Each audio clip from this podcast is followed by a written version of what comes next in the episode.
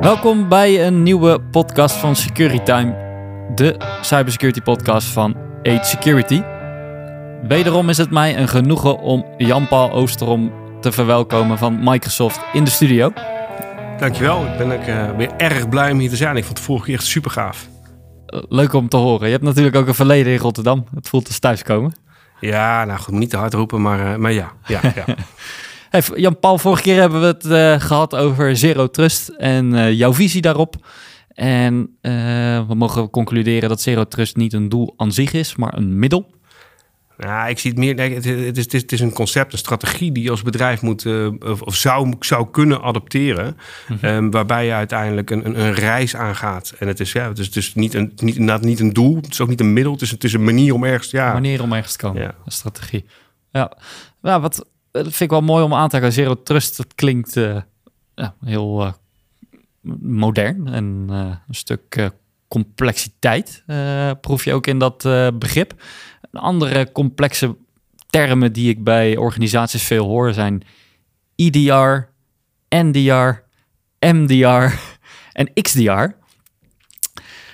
Ja, het, ik, ja, weet je, het, ik, ik, ik val gelijk in. Weet je, het, ik vind het fantastisch. Weet je, het is, het is, het is net alsof je naar een, naar een, naar een, naar een fantastische reclameboodschap uh, gaat luisteren.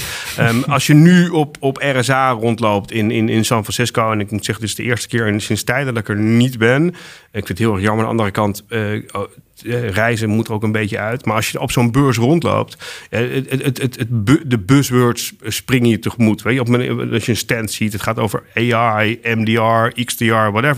Uiteindelijk vind ik, vind ik die, die, die, die marketing buzzwords en die marketingtermen niet zo heel erg spannend. Natuurlijk doet de organisatie waarvoor ik werk, het doet daar een duitend zakje. Die hebben het ook over X D R en, en dat, soort, dat, soort, dat soort concepten. Uh, maar uiteindelijk vind ik dat je als bedrijf moet gaan kijken van ja, wat, wat, wat heb ik nou nodig? Waar sta ik? En, uh, en, en hoe kan ik dat op een goede manier gaan toepassen? En dat begint, en dat heb ik voor mij de vorige keer ook al gezegd, met uiteindelijk het, het kunnen definiëren van het risico dat je, dat, dat je loopt. He, op het moment dat jij een, een logistiek bedrijf hebt, dan, dan heb je een aantal, aantal, aantal risico's die je direct kan, kan, kan benoemen. Um, een, een, een vrachtwagen die een lekke band krijgt. Een, uh, een, een, een, een financieel uh, pakket wat, uh, waar, waar, dingen niet in, waar dingen niet in goed gaan. Dus uiteindelijk, je kan je risico's vrij goed definiëren. En dat moet je ook um, voor je I T-omgeving gaan doen. En, en, al, al, en, en zeg maar de randzaken om I T heen. Op het moment dat jij je risico's in kaart hebt en je, en je snapt welke impact die risico's hebben. Dat als er iets misgaat, wat, de, wat, wat de, zeg maar de, de, dat voor een impact heeft op je bedrijfsvoering, op je financiële huishouding, op uh, de, je, de klanten die je hebt, maar ook um, de, de, de naam, de goede naam die je als organisatie bouwt. Ja, als je, als je die impact goed kan definiëren, ja, dan kan je gaan bepalen wat je nodig hebt om uiteindelijk je bedrijf op een goede manier te kunnen beschermen, beveiligen. Um, Als je dat niet weet, dan ben je eigenlijk alleen maar bezig met het neerzetten van doosjes en denken dat je bezig bent met best practices. Maar het gaat echt om het intrinsiek begrijpen van je risico's. Welke, welke bedreigingen komen er op je af? Um, en dat ga je indekken. En dan ga je dus kijken van ja, hoe ga ik dat inpassen? Uh, welk, welke producten ga ik, ga, ik, ga, ik, ga ik implementeren? En praat ik dan over in dat endpoint detection response? Of praat ik over um, um, extended detection response? Maar uiteindelijk, hè, het gaat erom, wat zet je neer en hoe regel je dat in, in je organisatie? En dat heeft er weer te maken. En, en, en dat betekent dat je ook moet gaan kijken naar um, hoe gaan mijn gebruikers daarmee om? Hoe gaan mijn um, I T-beheerders daarmee om? Hoe gaat, um, um, wie heeft er uh, een vierentwintig keer zeven dienst op het moment dat het misgaat? Als zo'n alarmbel afgaat, wie moet er dan reageren?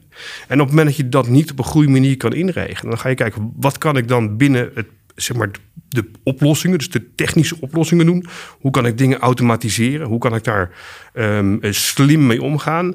En dan welke laag leg ik daaromheen met, met, met een, met een I T-dienstverlener of een, of een managed security service provider of, of noem maar op, om daar Uh, die, die volgende schil omheen te leggen. Ja, en dan is natuurlijk de vraag van hoe ver ga je? Ga je naar echt een volledige managed detection en response service, waarbij je op het moment dat er als er iets gebeurt, dat je ook gaat vragen of zo'n bedrijf daadwerkelijk dat gaat oplossen? Of ga je dat zelf doen? En dat is uiteindelijk keuzes die je zelf moet gaan maken. Hm. Belangrijk is wel dat je als organisatie weet waar je, ja, je, je kroonjuwelen zitten. Want op het moment dat jij niet weet waar je kroonjuwelen zitten en wat dat waard zijn, ja, dan, dan, dan, dan kan je dat ook niet op een goede manier beschermen. En dat is ook waarom ik denk dat het nooit handig is om alles uit te, uit te besteden aan een partij. Mm-hmm. Want op het moment dat je uh, alles uitbesteedt, dan uh, vertrouw je erop dat dat bedrijf ook weet waar de kroonjuwelen zitten. En dat wordt heel erg lastig. Want hoe ga je uiteindelijk als externe partij de, de interne belangen de inter, en de interne waarden van bepaalde, bepaalde systemen of I P of mensen of, of processen, hoe, hoe ga je daar een bepaalde waarde aan hangen? Hoe ga je daar prioriteit op stellen? Dus daar heb je je eigen organisatie voor nodig. Dat ligt ook in lijn, als ik dat goed begrijp, ook met wat je de vorige podcast zei. Hè? Dat je dat stapje voor stapje moet doen. Dat als je het eventueel een deel gaat uitbesteden. Um, als ik, en, en bedankt voor de echte heldere toelichting. Het, het begint niet bij die hippe term, als ik het goed begrijp, maar bij risico. En wat zijn mijn kroonjuwelen? Wat zijn mijn assets? Ja, absoluut. En op het moment dat je dat weet, kijk, op het moment dat je weet wat je, wat je risico's zijn en hoeveel pijn je hebt en wat de impact gaat zijn op, op, op welk vlak ook, dan weet je ook hè, um, wat je uiteindelijk moet gaan wat je moet gaan beschermen en hoe je dat moet gaan beschermen. Mm-hmm. Ja, en geloof mij, een, als je twee vergelijkbare bedrijven hebt, alle twee bij spreken in de logistiek, logistieke sector, dan kan het best zijn dat de, de basis, zeg maar, maatregelen die je moet nemen, Uh, bij wet, dat die bij wijze van spreken uh, standaard worden ingeregeld. Of als je alle twee een verzekering neemt, dat de verzekering zegt van nou goed, je zult bepaalde, bepaalde maatregelen moeten gaan nemen. Maar dan is er een stuk waar je een stuk vrijheid hebt. Mm. En die vrijheid die bepaalt, ga, ga ik dat helemaal zeg maar, technisch en procedureel ga ik het afdichten? Of laat ik een stukje risico vrij, um, waardoor ik ook minder geld kwijt ben, wel meer risico loop. Maar ja goed, dat risico, dat accepteer ik dan ook. Dus uiteindelijk is dat een balans. Dus niet elk bedrijf zal de security op dezelfde manier inregelen of dezelfde manier toepassen. Je zult een bepaalde balans moeten vinden voor jezelf. Kunnen we daarmee concluderen dat security niet een t-shirt is wat een one size fits all is? Uh... Nou ja, van honderd procent. Uiteindelijk, uh, security is altijd op maat van jou als organisatie, hoe jij in het leven staat. Het is hetzelfde um, op het moment dat jij een, een, een nieuwe auto koopt. Uh, daar, zit, daar kan je allerlei fantastische veiligheidsmaatregelen op nemen. Maar de een hecht daar meer waarde aan dan de ander.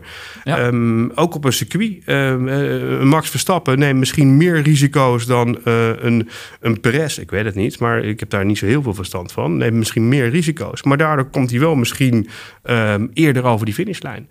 En, en dat zijn uiteindelijk afwegingen die je als bedrijf zelf moet maken. Hartstikke bedankt, Jan-Paul. Uh, echt heldere toelichting.